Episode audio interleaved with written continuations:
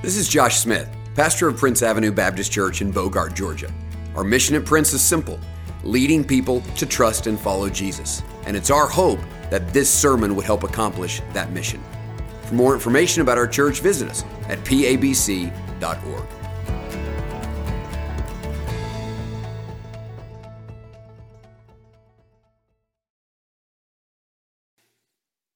We'll take your Bibles this morning and turn with me to Hebrews chapter six. It is our normal habit at Prince, if you're visiting today, to walk through books of the Bible, and we find ourselves this morning in Hebrews six. You would, I would imagine, figure out pretty quickly that it is our habit to walk through books of the Bible, because if you're in a church that preaches topically, they're never going to preach Hebrews six. This is not one of those chapters you just feel compelled to jump into, but as we're walking through this book of the Bible, God is speaking through these warnings and this encouragement. I'm so thankful that in God's providence, he has us this place and this moment. Our text this morning will be Hebrews six, verses nine through twelve, and we'll get there in just a moment. I'm pretty confident that just in the providence of God, I would not be here today if it wasn't for the influence of an unknown uh, private Christian school teacher by the name of Don Hart. Missus Barbie, you remember Coach Hart? He was in my life from the ninth grade till the twelfth grade, and my first memory of him was not a positive one. I vividly remember this moment, and you will know why. I was walking through the hall. I didn't really know him that well. I was new to the school, and I didn't have him for class or for any athletics, and he told me to do something, and I smarted off to him, which is what I did in ninth grade. He grabbed me by the shirt, threw me against the wall, and in no uncertain terms made sure that I would never do that again. I don't think you can do that anymore in school, can you? I think you like go to jail for that or something. But uh, the truth is, I, he knew I needed it, and I did need it. He gave me exactly what I needed and deserved. And I'll tell you something, I never said things like that to him again. I spoke very respectful to him, but I remember that. He later came back and apologized. He felt like it was a little too harsh. In God's providence, I think it was probably exactly what I needed.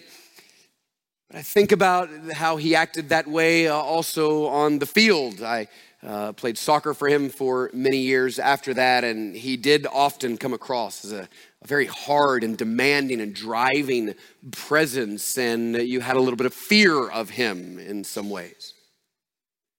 But it was Coach Hart who was really the first person that ever made me believe that I could succeed in any way academically.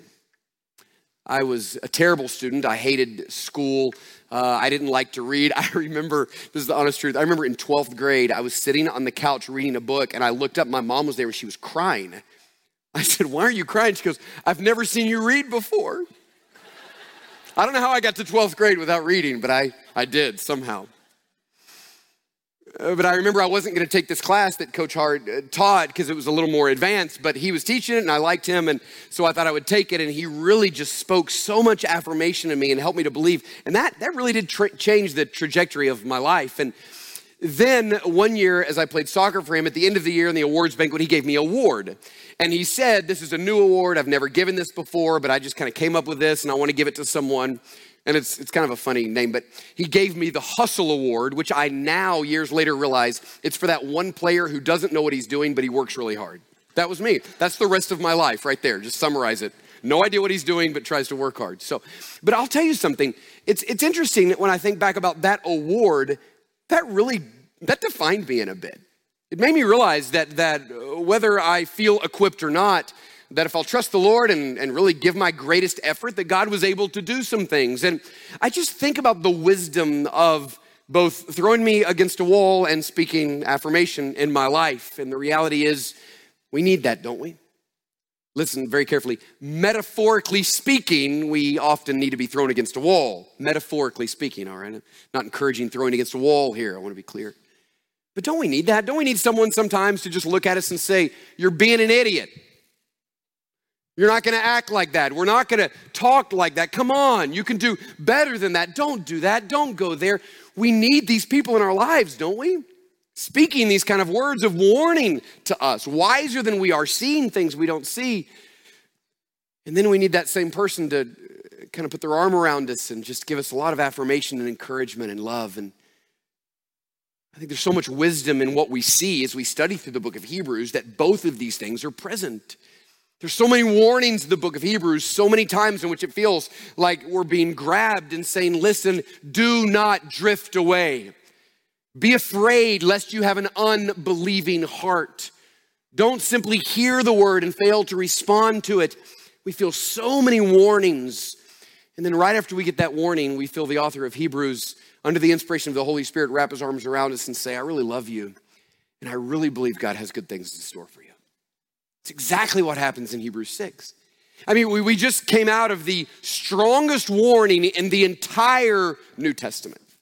There is, there is no passage that feels any weightier than the one we looked at last week. And yet right after that, he follows that with a statement of incredible love, affection, affirmation, and exhortation. So I want to read, and I'm going to begin in Hebrews five, verse eleven, and I'm going to go through six, twelve. Even though our text is only nine through twelve, there's something significant that happens here. Uh, this is important when you're studying the Bible. There is a word in chapter five, verse eleven that is then repeated in chapter six, verse twelve, and it really is those two words that hold this text together. It is in verse eleven, do not be dull of hearing, which means lazy, apathetic. It's referring to those who come every week and hear sermons, but they don't do anything with it. And then it repeats that in verse twelve, so that you may not be sluggish. Same word, they translate it differently, but same word, don't be lazy. And so listen to what it says here. If you're there in Hebrews five, say amen. It says this. About this, we have much to say, and it is hard to explain since you have become dull of hearing. For though by this time you ought to be teachers, you need someone to teach you again the basic principles of the oracles of God. You need milk, not solid food, for everyone who lives on milk is unskilled in the word of righteousness, since he is a child. But solid food is for the mature, for those who have their powers of discernment trained by constant practice to distinguish good from evil.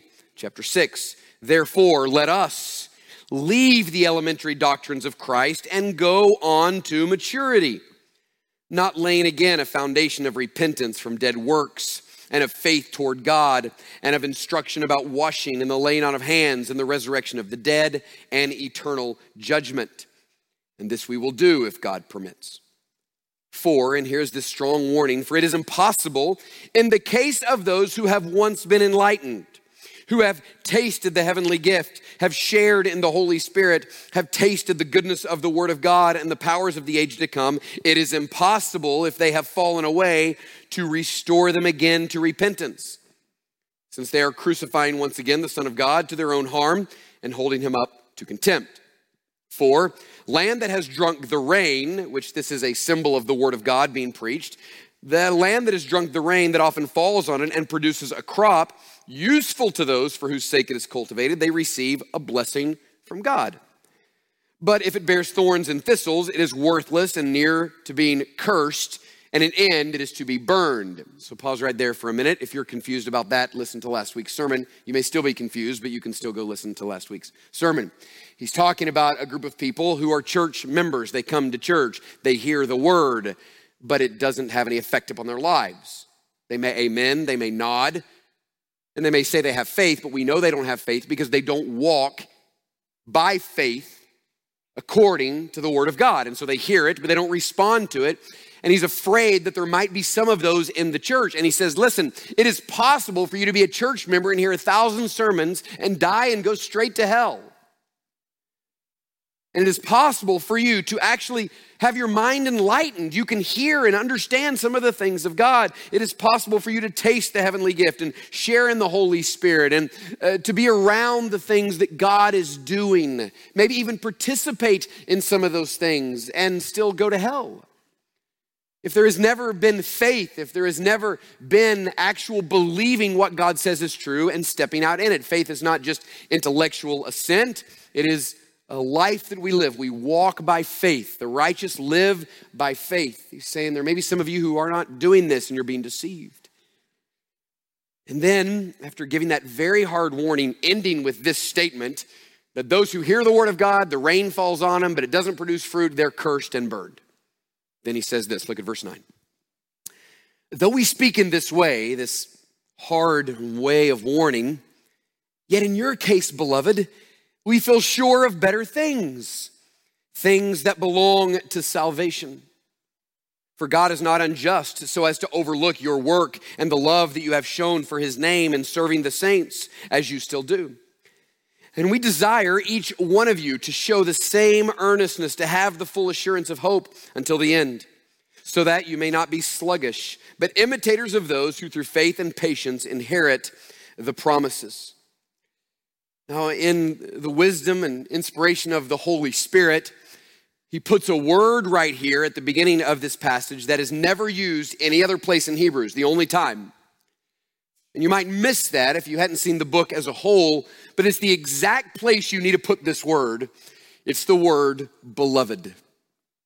The timing is so significant because it changes the tone of the passage. So the tone up to now is strong warning. Be careful. Make sure you're walking by faith and living by faith.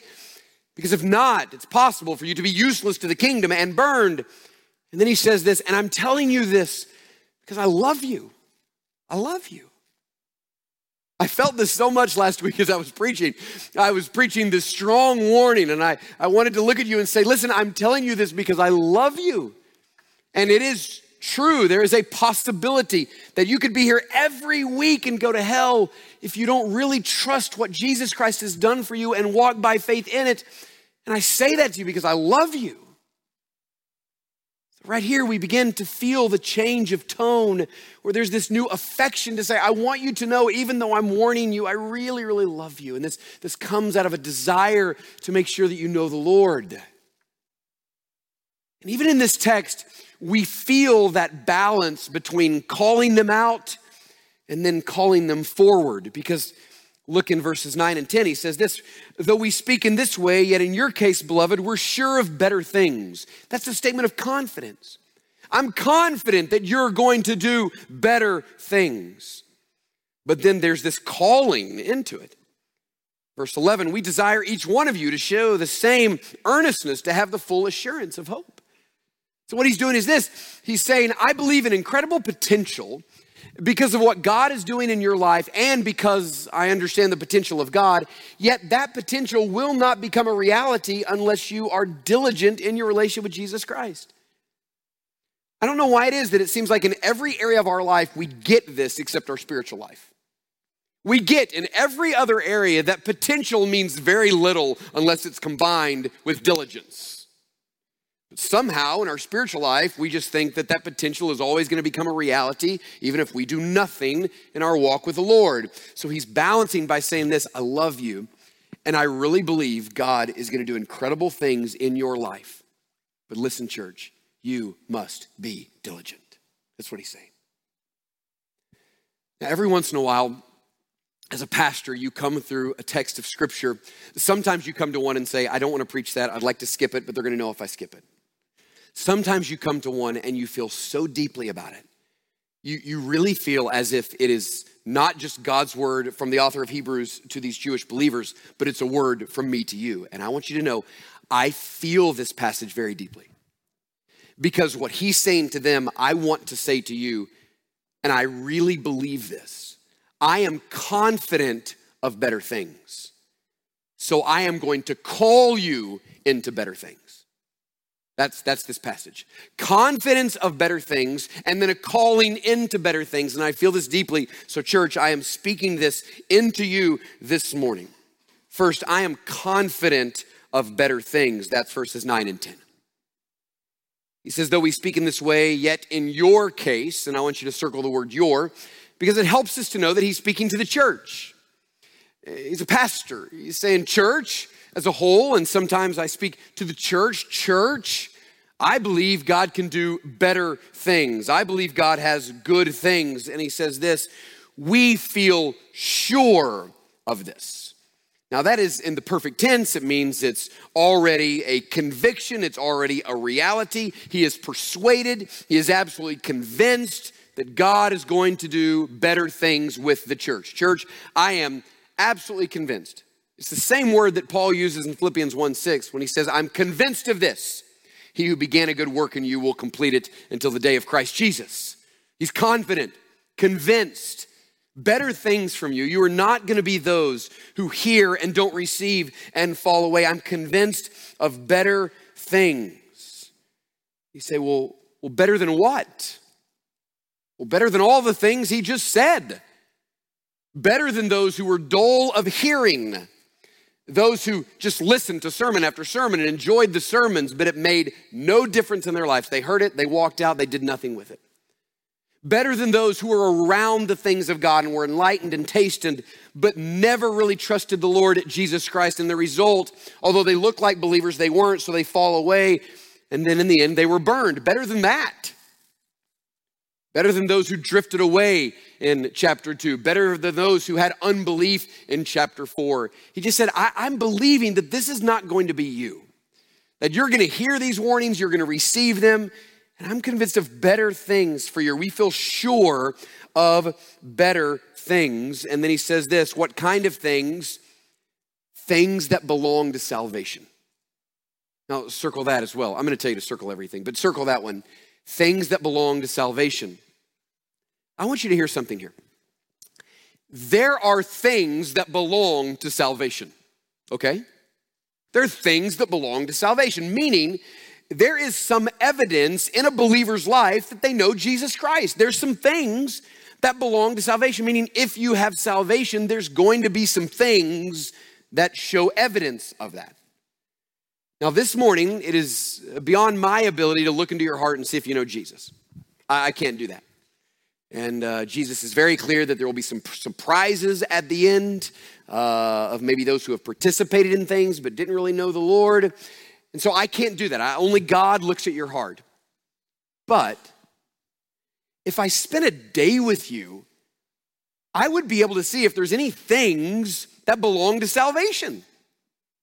Like I said at the beginning of our study of Hebrews, I believe one of the greatest ways to tell if someone knows the Lord is you spend a day with them and see if they ever say something about Jesus. Like I don't, I don't want to know if they prayed a prayer at Camp seventy-eight or V B S. Is there anything in their life that gives any evidence that they like Jesus? Because if you don't like Jesus, you're probably not a believer. Like why would you want to spend eternity with him if you don't even like him? There are some things that belong to salvation. So there is some evidence in our life. And some of those things are, are here in this next phrase. It says there are these things that belong to salvation. It says the work and love that you've shown for his name and serving the saints. So you say, well, what is it that gives him this confidence? Why, why does he feel so assured that these people are going to do better things? Well, two reasons. Their faithfulness and God's justice. Their faithfulness and God's justice. So he's been watching them. He's been with them. And watching the way they live has given him confidence that there's a lot more potential and possibility there. For God is not unjust as to overlook, I'll come back to the first phrase, your work and the love that you have shown for his name in serving the saints. So they have shown love to the Lord and they have shown love to other believers by serving the saints. Now, if you would, turn over about two pages to the end of Hebrews ten. I believe this is what he's referring to. Hebrews ten, thirty-two through thirty-four. Hebrews ten, thirty-two, it says this. Recall the former days when after you were enlightened, after you heard the gospel, him not knowing, he doesn't know then if they're true believers, he know they heard the gospel, then they endured a hard struggle with suffering. And sometimes they were publicly exposed to reproach and affliction, meaning people spoke negatively about them and even physically hurt them. And sometimes being partners with those who were so treated. For you had compassion on those in prison. And listen to this phrase, listen to this phrase. You joyfully accepted the plundering of your property since you knew that you yourselves had a better possession and an abiding one. Meaning this, someone knocked on the door and said, are you a believer in the Lord Jesus Christ? And they said, yes, I am. They said, well, get out. You're now a refugee. And everything was taken. And it says they joyfully accepted that. Why? Because they believed that Jesus was better than the house they left. And they believed that the house they were going to get later was going to be much better than the house they just left. So that's faith, right? So they heard the gospel. He doesn't know if they are believers or not. But then he saw the evidence that when suffering came and persecution came, it was evident they were that fourth soil who heard and didn't fall away because of suffering. And all of a sudden, because of what he's seeing, it's building confidence in his heart. I believe you know the Lord because I've seen the things you're doing. I've seen your work and I've seen your love. Matthew seven sixteen says that we know them by their fruits. And even though we can't see the heart, we should see something. So he's seen something. And it's encouraged him and it's given him this kind of confidence. But it's not just that, it's, it's, it's because he knows the heart of God. Look at what he says. Go back to Hebrews six. He says, for God is not unjust. God is not gonna overlook your faithfulness. He's not gonna overlook the work and the love and the way in which you've served the saints. He's not going to overlook that because he is a just God, and he has seen these things that you have done, which means the ultimate confidence of assurance is in God's heart. One of the things that happens when you study the book of Hebrews is you can become maybe a little bit insecure about your relationship with Jesus. Now, part of that is intended because the book of Hebrews is, is calling you to examine yourself and see if there is any faith in your life, see if you're genuine. But we're not supposed to be insecure as genuine followers of Jesus Christ. And so uh, we have to be careful of that and guard ourselves against that. And so how do we protect against that? Well, we hold on to a promise like Hebrews eleven six, which says this. It says, God is the rewarder of those who seek him. So listen to me, church, listen carefully. If you're seeking the Lord, you love Jesus, you're trusting Jesus, God never rejects anyone like that. You don't, you don't have to be insecure. If you're loving Jesus, you're walking with the Lord, you want Jesus, even in the midst of your sin, the good times, the bad, you, you want Jesus. He is the rewarder of those who seek him. So what he's saying is this, I've seen your work and I believe the authenticity of it. You have willingly suffered. And because of that, I believe your faith is genuine and I know God. And God does not withhold his blessing from those. He's not gonna overlook your work of faith. He says he's not gonna overlook your work and your love that you've shown in his name for the saints.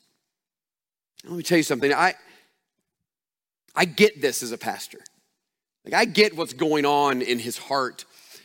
I understand what it's like to see someone walking with the Lord and then to see the potential in them if they would continue to do that. I see that. Like I was sitting right over here. This is where I sit right here with my wife and, and kids. And, and I was looking over here and I was seeing this, this row of high school guys, almost every one of them I know and love.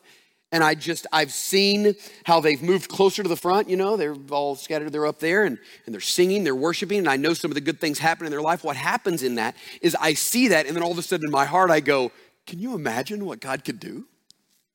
Because I've, I've seen some things. And as I'm seeing these things, I'm believing that there's more things possible, which is actually what's happening here.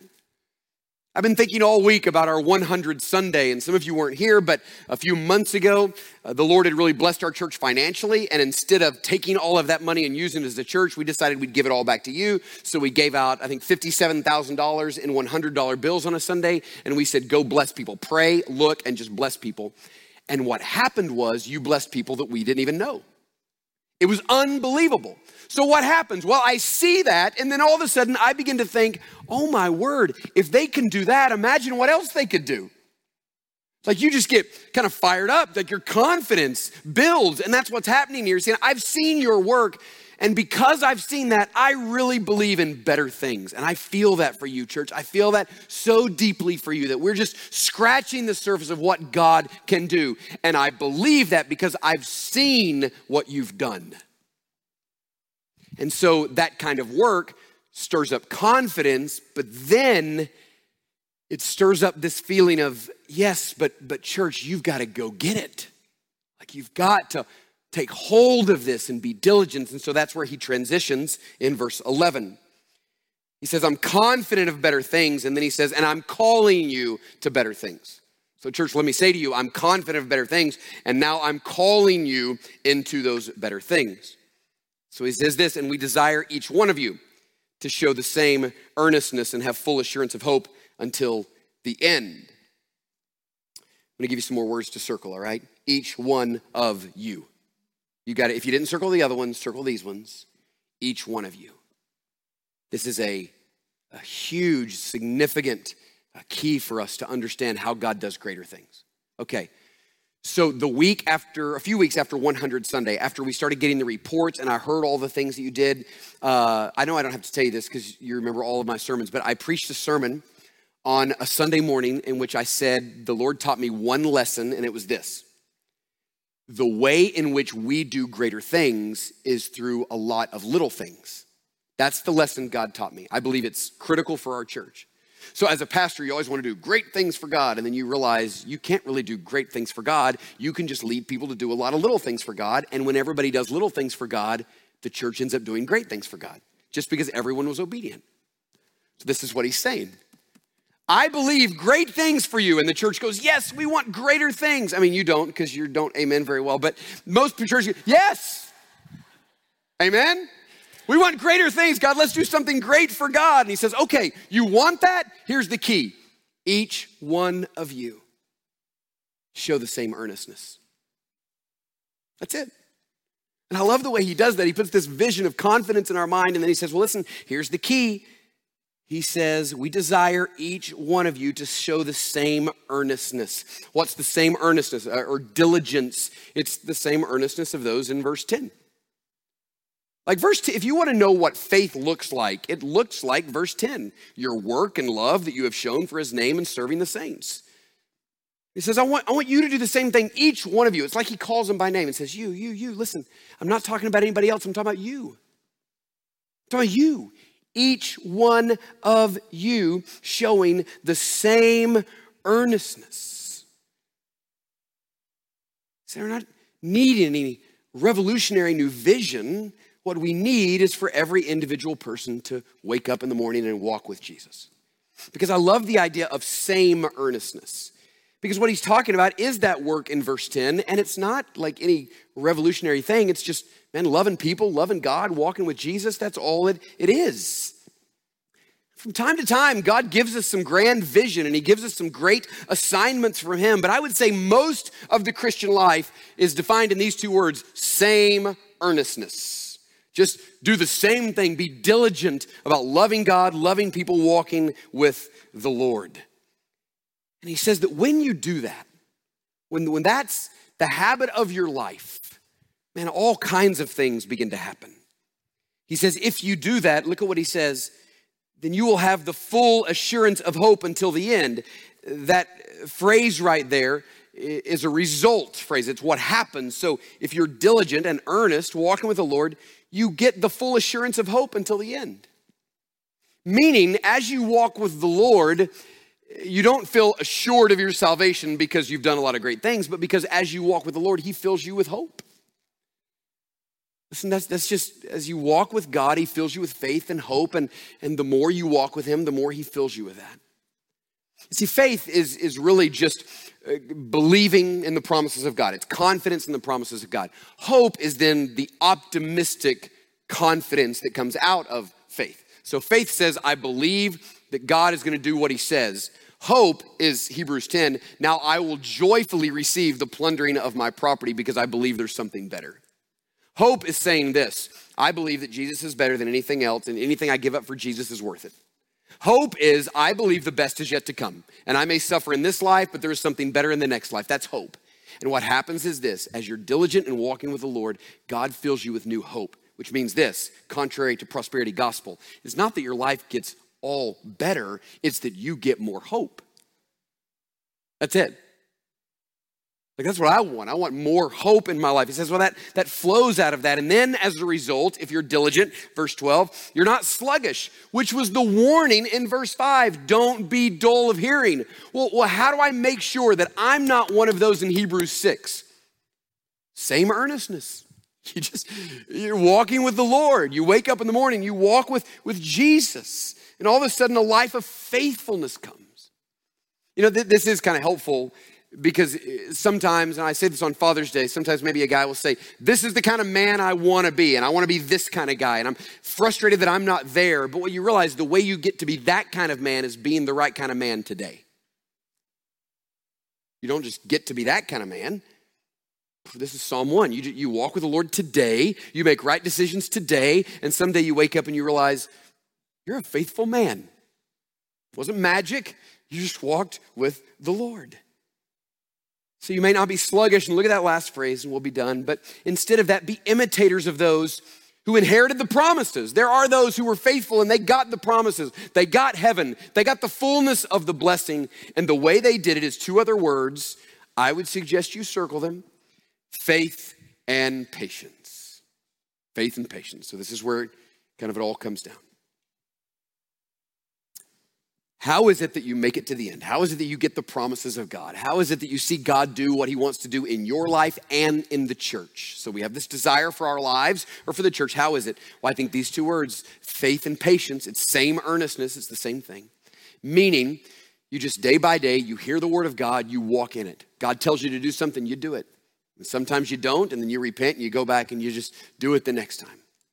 And patience, knowing this. And God, God has got the long view, okay? We want, we want to be the man right now. We want to be the right lady right now. And God says, no, this is, this is faith and patience. I'm going to make you into the right person. I'm going to do something great among you as you just walk with me day by day. And be assured, I reward those who seek me. So I see, I'm just, I'm not going to overlook your work. You just keep doing what's right and trust me with the blessing. God did something just really encouraging in my heart before I moved here about three and a half years ago. I um, really felt like part of God's calling in my life to come here, and I'm not going to tell this whole story, but just a little, was that there was there was kind of a death inside of me in a positive way. I felt like there was in me for a lot of years, a lot of maybe selfish ambition and a desire to be known or to accomplish something great for God. And, and I felt like the calling of God on my life to come here was this: Josh, I want you to love your church and to love your family and to give yourself fully to those two things. And if anybody calls, that's great. If not, that's fine. It doesn't matter if anybody else knows you except your church and your family. That's a really freeing place to be. Like, that's all, like, I just, man, I want to be a good dad and a, a good husband and a good, pa- like, this is enough. I don't need anything else. Like, this is good. This is enough responsibility. And it was God just saying, Josh, you, you walk with me and I'll take care of the rest. And so God still gives vision and excitement and desire. And I'm thinking, but where it's flowing out of is not selfish ambition. It's flowing out of God day by day, just investing things in me for you and for my family.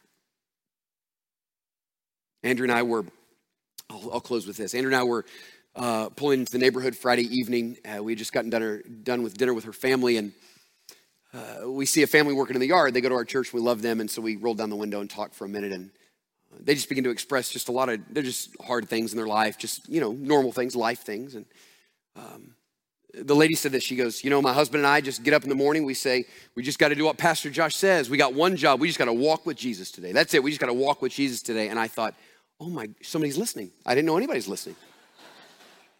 Like, I don't know. I don't. She said, that's it. Just walk, Pastor. Just walk with Jesus today. I thought, that's it. Like, put that on my tombstone. Like, just walk with Jesus today. And you know what happens? If you do that and you do that and you do that and you do that and you do that, God does better things. Better things in your family, in your home, in the workplace, in the church. Just walk with Jesus today and see what things God does for his glory. Let's do it, church, amen? Let's bow our heads and close our eyes. Thanks so much for taking the time to listen to this sermon. May you trust and follow Jesus more and lead others to do the same. For more information, visit us at p a b c dot org.